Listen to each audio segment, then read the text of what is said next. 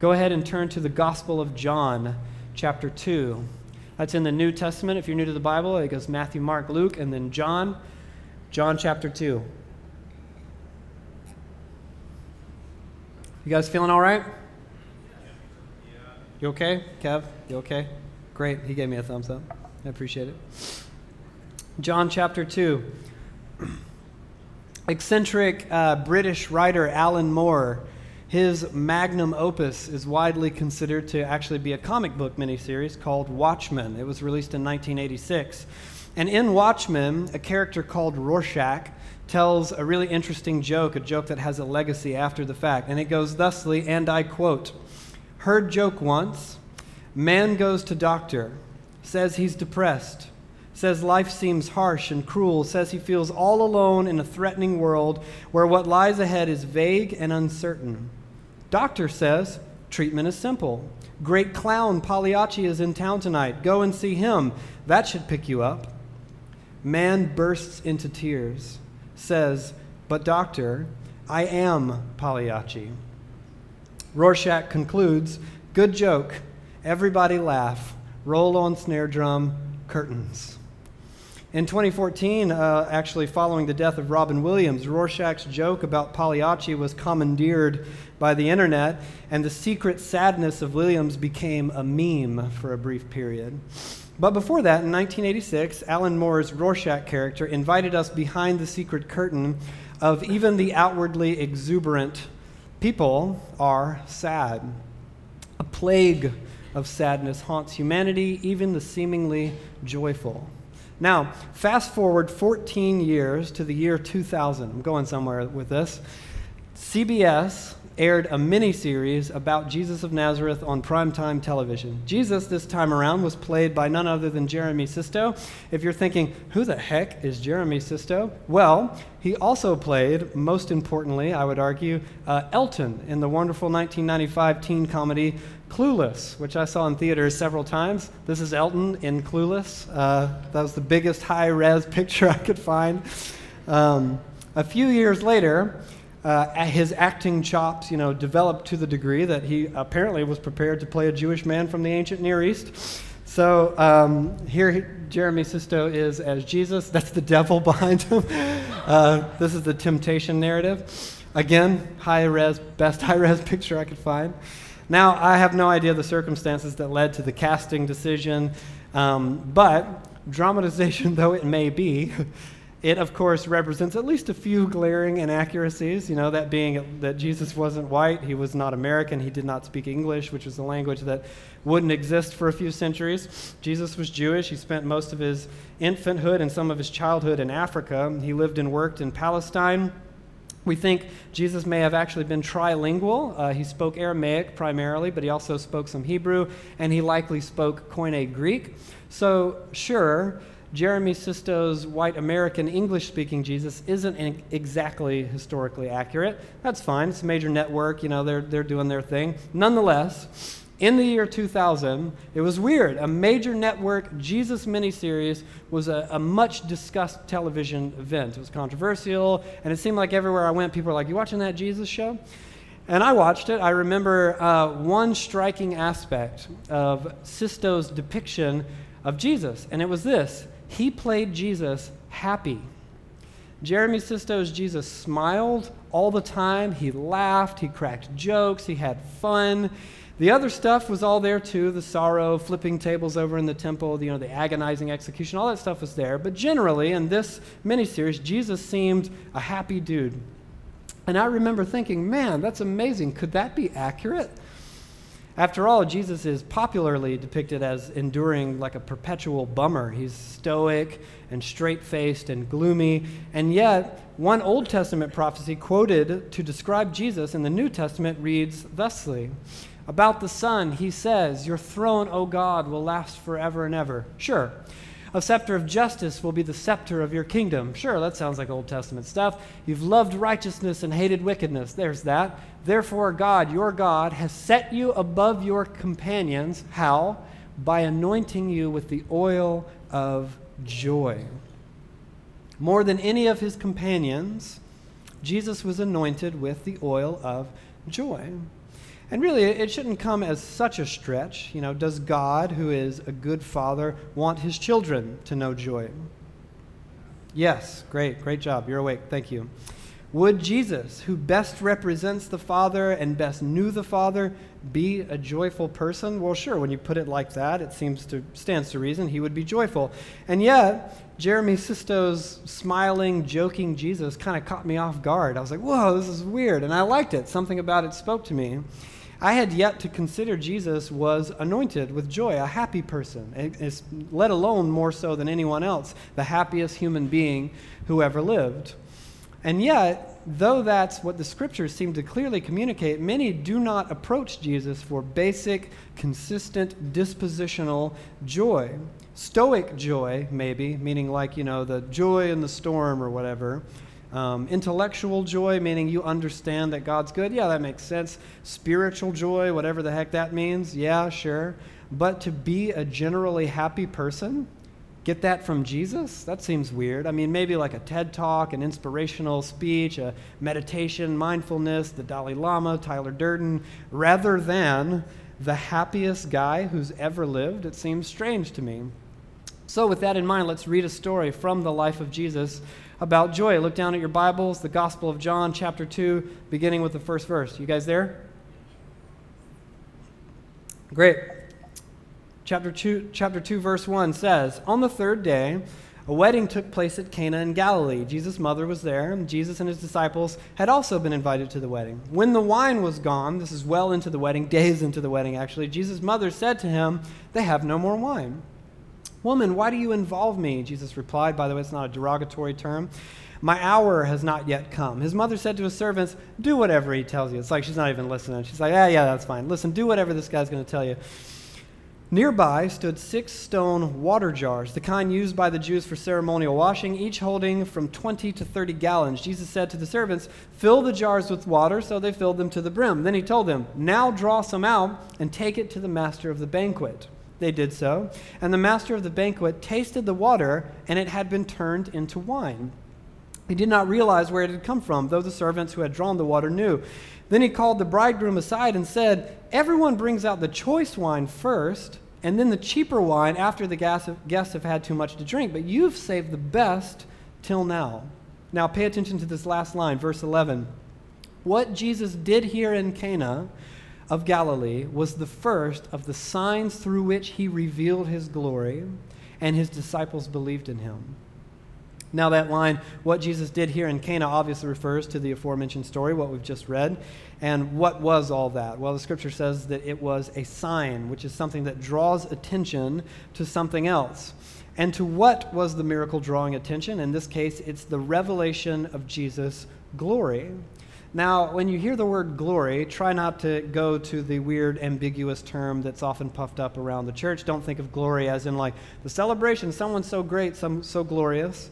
Um, don't think of you know the church word glory that hardly means anything at all for most of us. In the scriptures, glory is actually a multifaceted term, and among them, uh, it means God's presence when He's actually somewhere, and it means God's person so think of God's glory in the temple appearing as a cloud in the Old Testament. It indicated where God actually was, his presence, and it kind of revealed what God was like. This, too, the water into wine, is an indication of where God is and what God is like.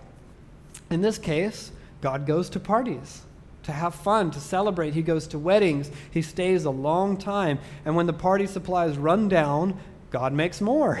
And apparently, the stuff is really good. It's not the cheap counterfeit stuff, it's quality. If you happen to be the one or two people in here who are teetotalers, don't drink alcohol like me, just replace the wine in the story with someone like something like snacks, you know, really excellent snacks. When I invite friends to my house to like screen a film or play D&D or just hang out or whatever, one thing is for sure, it's always like a text thread going like, who's bringing what snacks? Snacks are important. They make the hangout go round. And Jesus is also aware of that. He's like, uh, he wants to keep the party going, apparently. He is, as a friend of mine puts it, a master artist of joy. And this is, of course, one isolated anecdote in one biography of Jesus. Read the Gospels. In fact, read the Gospels daily, repeatedly, all the time. You'll find a Jesus who goes from table to table, party to party to the degree that he gets accused of being a glutton and a drunkard. He wasn't, of course, but there's a reason for the accusation. And more than that, Jesus is funny when you read the Gospels. He makes jokes, he actually uses sarcasm, he causes mischief, he gets his friends kind of a, a good natured hard time. And it, it shouldn't come as such a stretch. Think about it from all sorts of people from all sorts of different backgrounds, all sorts of walks of life and different issues, regularly flock to Jesus in the story. They follow him around. They want to know what he's all about. And sure, that has to do with like his incredible teaching, with the miracles that he's constantly performing. Totally. Um, but the scriptures also say, believe it or not, it was because people just liked Jesus. They favored him. They thought, this guy's really fun to be around there. He was magnetic. He was interesting.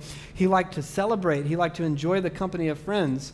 Um, a friend of mine hosts an annual Halloween party in his apartment. Tiny apartment, tons of people packed in there. They dress up.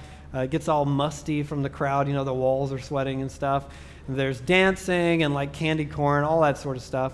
And one year, we were all in there, and the party's energy had kind of waned a bit naturally. We'd been in there for a while. And uh, people started to have conversations like, I don't know, it's getting late. Is it time to roll out here? But then Mike showed up. Our very own Mike Jensen walked into the party. Is Mike in here? Is he downstairs? Where's Mike? Oh, there he is. Yeah. So then Mike showed up. His costume was a bathrobe and a wig. We didn't know why, and no one cared. He strolled in with little more than a word, and there was like a song playing, and he just got down. People were just hanging out and like eating food and stuff, and here he comes.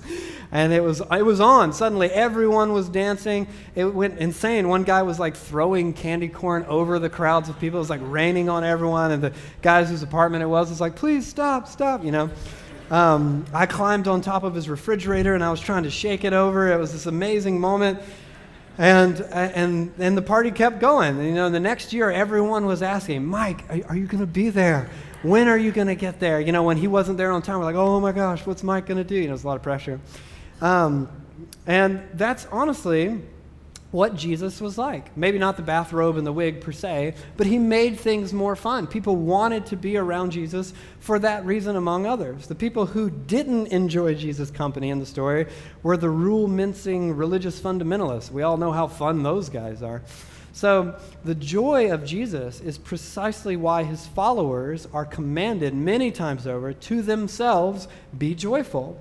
In John 15, Jesus himself says this I have told you this so that my joy may be in you and that your joy may be complete. In the following chapter, he says this Until now, you've not asked for anything in my name. Ask and you will receive, and your joy will be complete. A bit later, I am coming to you now, he says to God, but I say these things while I am still in the world so that they, my disciples, may have the full measure of my joy within them. The New Testament authors after Jesus continue in this thread. Look at what Paul says in Romans 14. For the kingdom of God is not a matter of eating and drinking, but of righteousness, peace, and what? Joy in the Holy Spirit. This is from 1 Peter. Though you have not seen him, you love him. And even though you do not see him now, you believe in him and are filled with an inexpressible and glorious joy.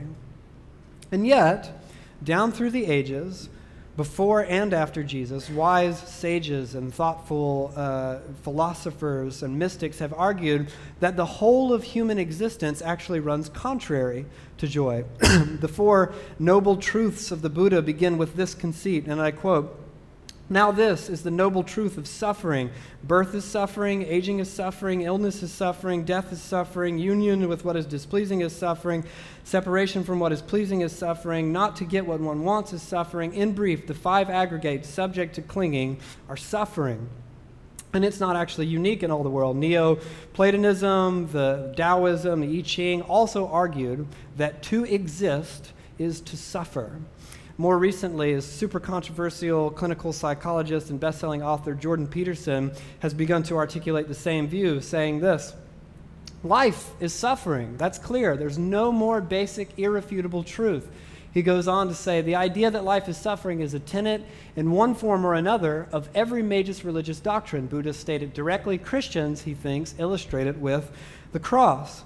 And there are dimensions of truth in that, namely, that irrevocably tethered to our very existence is the inevitability of pain. It's going to hurt to be alive at some point or another. But the coherence in all these different worldviews and philosophical agendas diverge wildly when we begin to ask why we suffer and then to conceive of a way forward through suffering. So the Buddhists argue that we suffer because of attachments. The nihilists argue that we suffer because life is ultimately meaningless. For Peterson, it's our finiteness that makes us suffer, the ever present threat of non being or death births anxiety and vulnerability and pain.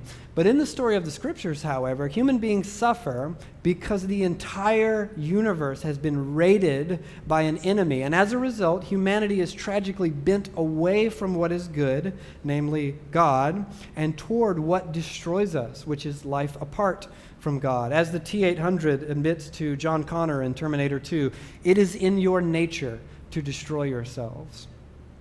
The worldview of the disciple of Jesus also differs in its answer to suffering. So, for the Buddhists or Hindus, one must face an ongoing cycle of reincarnation until the wheel of suffering can be stopped. For the nihilist, freedom is available in embracing the ultimate meaningless of pain, losing all hope is freedom. Peterson disagrees. He argues that the answer is in justification of our being. He urges his readers to avoid the terrible consequences of embracing nihilism, consequences he thinks characterize the unthinkable atrocities of the 20th century. But what does the way of Jesus teach about suffering?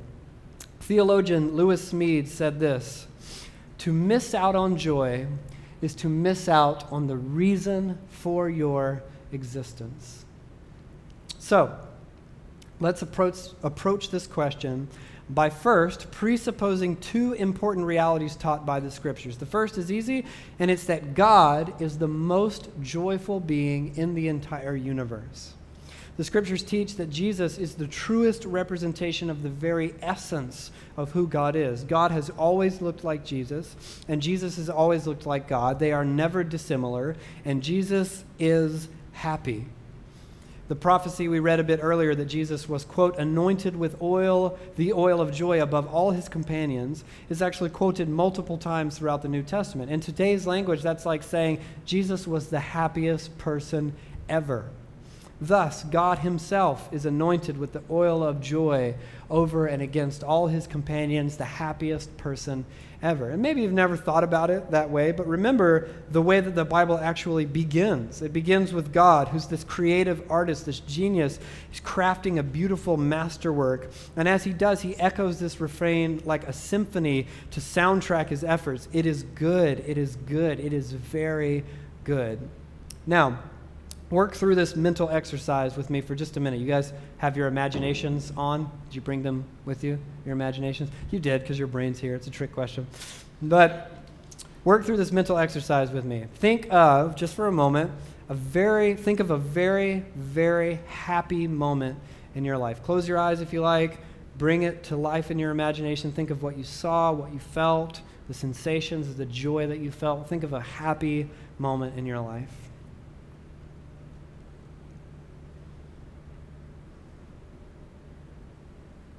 Let's do another one real quick. I want you to think of a moment where you were moved with joy at the sight or experience of something else. Like you saw an incredible landscape, something in nature, like a film that seized your imagination, an album that broke your heart, something that spoke to your soul, something that filled you with joy. Think of that for just a moment. Bring it to mind.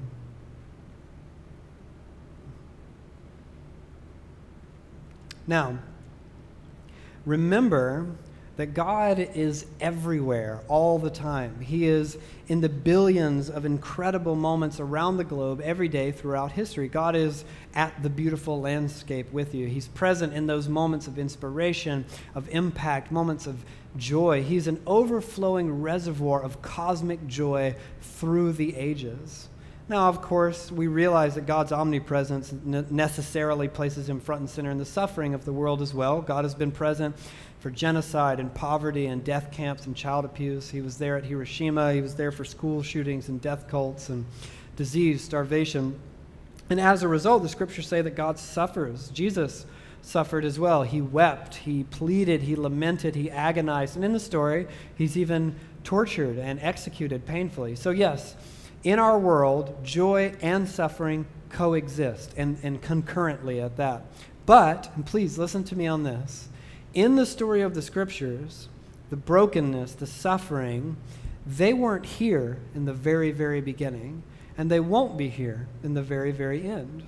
Joy, on the other hand, was here first, and it will be here last. So God is eternal. A suffering world may be the only world that we know, but God knows more. He knows everlasting joy, He knows preeminent joy.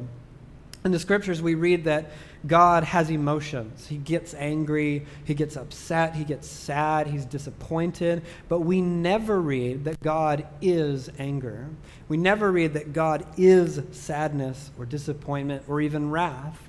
On the other hand, there is a singular concept, an emotional state of being, a dispositional reality that we are told that God simply is. God is what?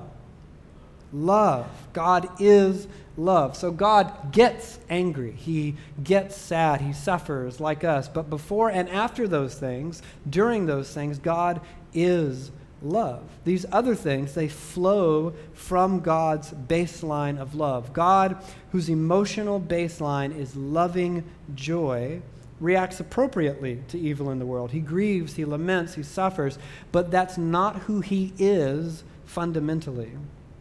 And in the story of the scriptures, a day is coming when God will eradicate evil forever, and there will no longer be any cause for God to deviate from his natural disposition of loving joy. So that's fundamental principle number one. God is the most joyful being in the universe. It doesn't mean he never gets sad, but he is joyful. Secondly, God's ambition is to make you like him joyful we talk often about the three goals of discipleship. The first is to be with Jesus, and the second is what? Become like Jesus. And then the third is to do what Jesus did. So God is joyful, Jesus is joyful. His disciples are actually called to learn the art of joyfulness. Jesus actually praised that specifically over his disciples. And the scriptures say not just the ones who were in his immediate presence, but the ones who would come after them. That's you and I. He praised, and I quote, that they might have the full measure of his joy within us. Jesus wants us to be filled with joy, almost like your capability for joy is a reservoir that can be replenished or depleted. And there are, you know, these wonderful instances of, in life when many of us have felt that sensation of a joy that's so profound it feels as if you might overflow with the stuff. For, I don't know what it is for you guys, for me, it's like tender, quiet moments during the Christmas season, contemplating the beauty of God coming to save humanity and the, with beautiful carols playing and the lights, the snow, memories, that kind of thing. It's, for me, it's mornings when both of my kids run into our bedroom and climb up on the bed, and there's laughing and closeness and a feeling of profound love that nearly overwhelms my soul. For me, it's late moments in the dark when Abby and I stay up late making each other laugh, telling each other stories when we should be falling asleep. It's eating a good meal with close friends or sitting down together in a movie theater all excited or walking out together after a great film. It's in the things that are both ordinary and profound that you can find glimpses of what it means to be filled with joy. And Jesus wants that to become your innate disposition for that to become your normal, not your only emotion, but your baseline. Now, let's talk about this a bit because I think there's something important we need to grasp. Joy isn't emotion only, it is an overall condition of the heart. And by heart, I mean the way the Bible understands your heart, meaning your thinking, your feeling, and your desire. Consequently, Jesus' methodology in crafting a disciple who is joyful is not simply to have you show up for church, do Jesus things, and he'll just fuel you with joy like a technician at a pit stop. You read your Bible, have some joy. Jesus is after something much better than those things, meaning he wants more than to simply give you joy. He wants to grow you into the sort of person who is joyful by default. And to do so, one must overhaul the orientation of one's heart. And we do this by apprenticing the master artist of joy. And this is crucial because I cannot tell you how many people I've sat with who lament, man, I'm doing all the stuff. I read my Bible, I go to church, I sing the songs, and I don't feel the joy. And that's not to pick on anybody, I've been there myself. But Jesus, He wants you to have joy in those things, absolutely. But He doesn't want His friends, His, his apprentices, clamoring for joy refills all the time. He wants them to be joyful people. And for that to happen, we must learn to practice the way of joy. So, how do we do that? Well, one means by which we do this is through what Richard Foster describes as the spiritual discipline of celebration.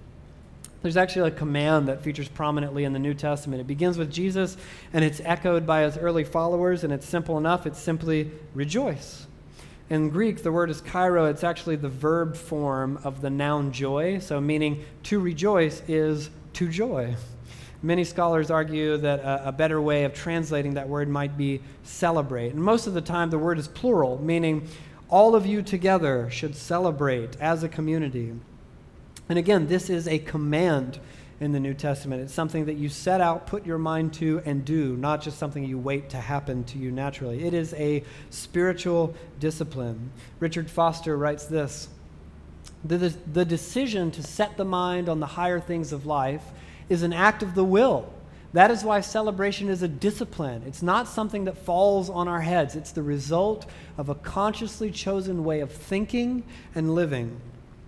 And maybe that sounds complicated, but it's actually remarkably simple. Step one is to set your mind on joy. Now, to be clear, you can't control your emotions. Just so you know, if you haven't learned that already. There's a like a tired Pinterest platitude I see plastered on chalkboards and letterfolk boards everywhere in like this ornate loopy calligraphy that's like choose joy, you know. And maybe this is a predictable thing for me to say, but you can't. Um, sorry, you can't choose joy. You, you cannot simply assume unilateral control of your emotions. Depending on your wiring, your personality, you know, your Enneagram number, background, your upbringing, all that, you may even be more at the mercy of your emotions than someone else. That's been one of the most helpful things I've learned in therapy and all this Enneagram mumbo jumbo. So you can't control your emotions, but listen, you can control your own mind. You can control what you do with your emotions. You populate your own thought life by force of will, by habit. You choose the things on which you focus, dwell, and meditate. And the discipline of celebration is not about repressing bad feelings, not at all. It's not about casting them aside or ignoring them. It's not about minimizing them, not at all. It's about making a direct, concentrated, ongoing, deliberate effort to fill your mind with joyful things. The tough things, the suffering, that's going to come naturally. You have to choose to fill your mind with joyful things so that over time, your emotions will learn to follow your mind. You actually know this experientially already. When you dwell on tragedy, the thing that you read in the news, that seemingly unstable state of the country and the world conflict around you, something that's going on with your friend or your family, when you think about these things all the time, you feel pain. You can actually have a bodily reaction with anxiety and tension, all that stuff. And that can be normal. I'm not saying that that's bad. That can actually be a healthy part of what it means to be an emotionally mature human who has a spectrum of emotions. Don't, don't run from those things, don't avoid them. But as disciples of Jesus, we combat the tendency to sink in despair by rebelling against it. And to do that, you have to discipline yourself to also focus on things that do exactly the opposite things that bring joy and hope and peace and comfort. In Paul's letter to a church in Philippi, he actually explains how to do this by writing this Rejoice in the Lord always. There's that word. And he says it again Rejoice. Do not be anxious about anything, but in every situation, by prayer and petition with thanksgiving, present your request to God. And the peace of God, which transcends all understanding, will guard your hearts and minds in King Jesus. Finally, brothers and sisters, whatever is true, whatever is noble, whatever is right, pure, lovely, whatever is admirable, if anything is excellent or praiseworthy, think about such things. Now, notice the method that he's describing. Surrender control to God. First, you have to know, not fear, know that you are not in control of all outcomes. And knowing this, you embrace this incredible truth. No matter what happens, I have God. That is an unshakable reality. Some people call this detachment from worry. Uh, Jim Carrey calls it freedom from concern. Tyler Durden calls it bottoming out. In everything, learn gratitude, not discontentment. Understand at all times that God is with you and be grateful, even when you face suffering, and you will. And then finally, draw your attention again and again and again to things that bring joy. And what's amazing about this list is that it's not overtly Christiany, you know? Paul doesn't write things like, think about hymns, think about Bible verses, think about prayers. Um, he says, whatever's true, whatever is true, whatever is noble, whatever is right, whatever is pure, lovely, admirable, if anything is excellent or praiseworthy, think about that kind of stuff. And I think that it's that broad and deliberately so. Paul is saying these types of things are actually all around you. They're all around you in creation, in a friend's smile, a conversation, a work of art, a landscape, a song. They're all around you in science and medicine and family and a good meal. So the idea is to discipline yourself to repeatedly bring these things things to your mind. Turn them over in your mind. Meditate on them again and again. Set your mind on joy. That's step one. There's one other step. Step two is to teach your heart, your body, your entire person to then follow your mind. And remember, you don't just have a body. Your, your body is a part of your personhood. You are more than a mind in a body, you are a mind and a body.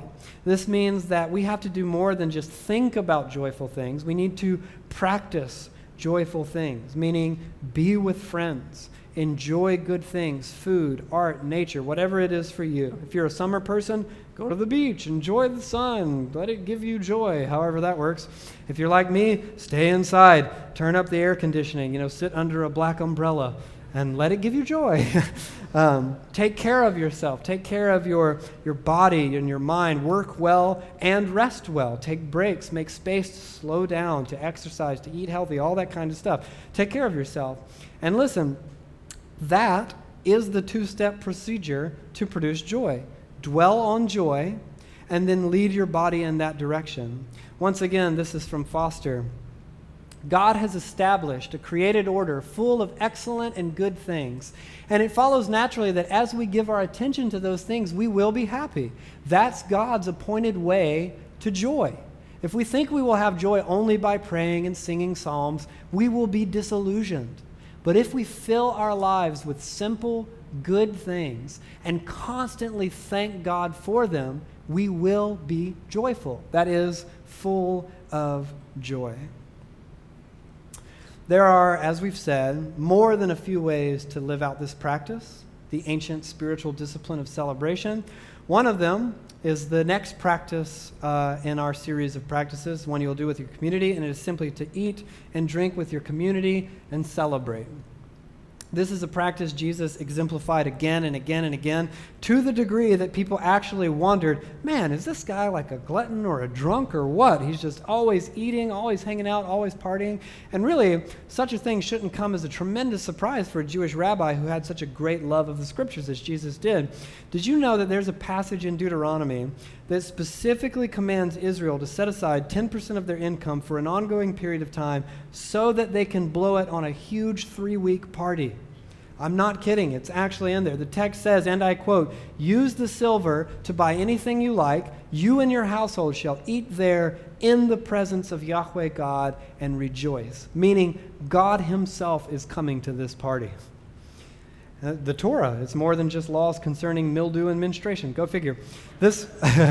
This command is from thousands of years ago, and today research has just begun to catch up to the fact that, like, yeah, man, it really seems like when people eat together as a family, as a community, and they celebrate deliberately so, they're more happy, they're more healthy, they thrive as a people. All that to say, this week's practice is a simple one get together with your community and party. Make it a thing. Cook out, but do more than just the usual break out the kiddie pools or the, you know, the sprinklers or whatever. Play good music at high volumes, make space to tell stories, remember good things, worship God with laughter and dancing. Mike can't be at all of your communities with the bathrobe and the wig. We've already booked him for ours. But um, be deliberate about it. Make space to actually do things that fill your community with joy, whatever those things are. Sometimes in our community, when the kids are like, winding up to a degree that seems like it's about to explode, I'll just put on Master of Puppets. And all eight children, yes, eight children, go bat crap insane. They're just flying. All the adults are mad at me, like, please turn off the music. No, oh my God, it's too late. It's like, but it's fun. They party together. Now, I realize that, you know, party is still a loaded term in our culture, but why should they define what a party is? I love to have long, energetic, celebratory time with close friends filled with music and laughter and food. I've never been drunk. I've never even had any alcohol. I don't sleep around. I don't have hangovers. I don't throw up. It sounds a lot better to me personally. Maybe I'm a square. I don't know. None of those things appeal to me, but partying does appeal to me.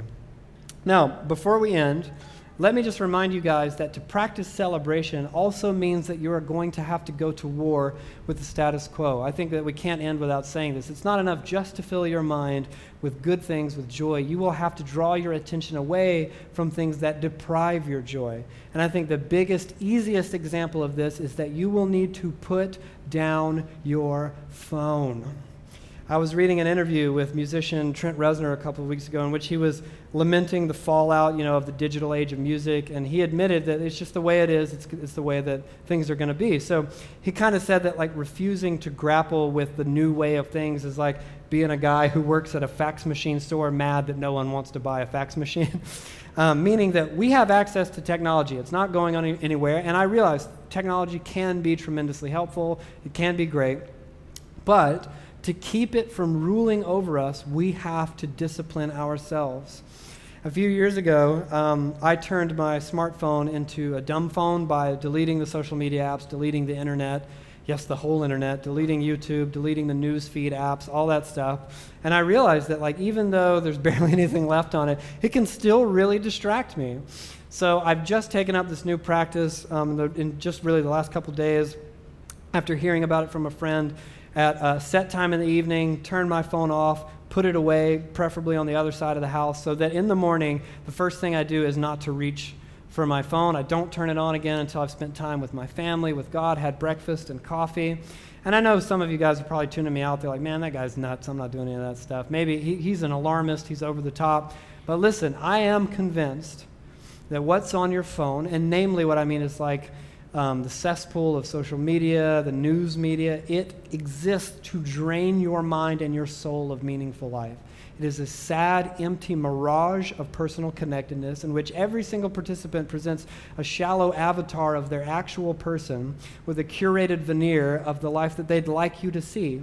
But you don't need that crap to be happy. You don't need the crap that it's selling you. You don't need the cute outfits and the home decoration and the beach bodies and the vacation destinations and on down the list. I'm not saying that it's inherently ev- evil to use Instagram, not at all. But I am convinced that we could all do with a lot less of it, a lot less of our phones in general, I think. Headlines generated by the sensational for profit news media to shock and scare and outrage you all the time tweets that are crafted to mock other people and to make someone else feel clever and to gripe and complain about the state of the world, pictures that are staged to incite envy and admiration, but they are a sham. They're a wash and a lie. My point is that when you fill your mind with this stuff, every spare second of the day, you drain your capacity for joy with vapid doped up catatonic emptiness. I know that sounds extreme, but it's serious. You don't have to throw your phone out. I still have mine. You don't have to do the dumb phone thing if you don't want to. You don't have to put it, you know, turn it off at the end of the night and all that stuff. Though honestly, I would sincerely recommend that. Every single person that I talk to has a smartphone. I would recommend the dumb phone thing and putting your phone, turning it off at night, putting it on the other side of the room. But whatever it is that you choose to do, you, we have to find a way to get out of the chaos of digital addiction if we are going to learn to be a people who are innately joyful. We have to find ways to reach for joy the way that we have been trained to reach for our phones like a reflex. For some of you, I realize joy comes naturally. Thank God for you. We need you. It comes more naturally for you than other people. I don't think of myself as like a somber person per se, not at all, but sometimes joy doesn't come all that naturally. I can be melancholy, I can be moody and pessimistic. And yet, I'm convinced that through apprenticeship to Jesus, I can learn the art of joy. Why in the world should I be resigned to gloominess? I won't. I won't be. If Jesus is the happiest person ever, and if I am called to become like him, then it is something that I can do together with the family of God. May we learn the art of celebration and joy. May all of us go this week and practice the spiritual discipline of celebration. With that in mind, let's pray before we worship.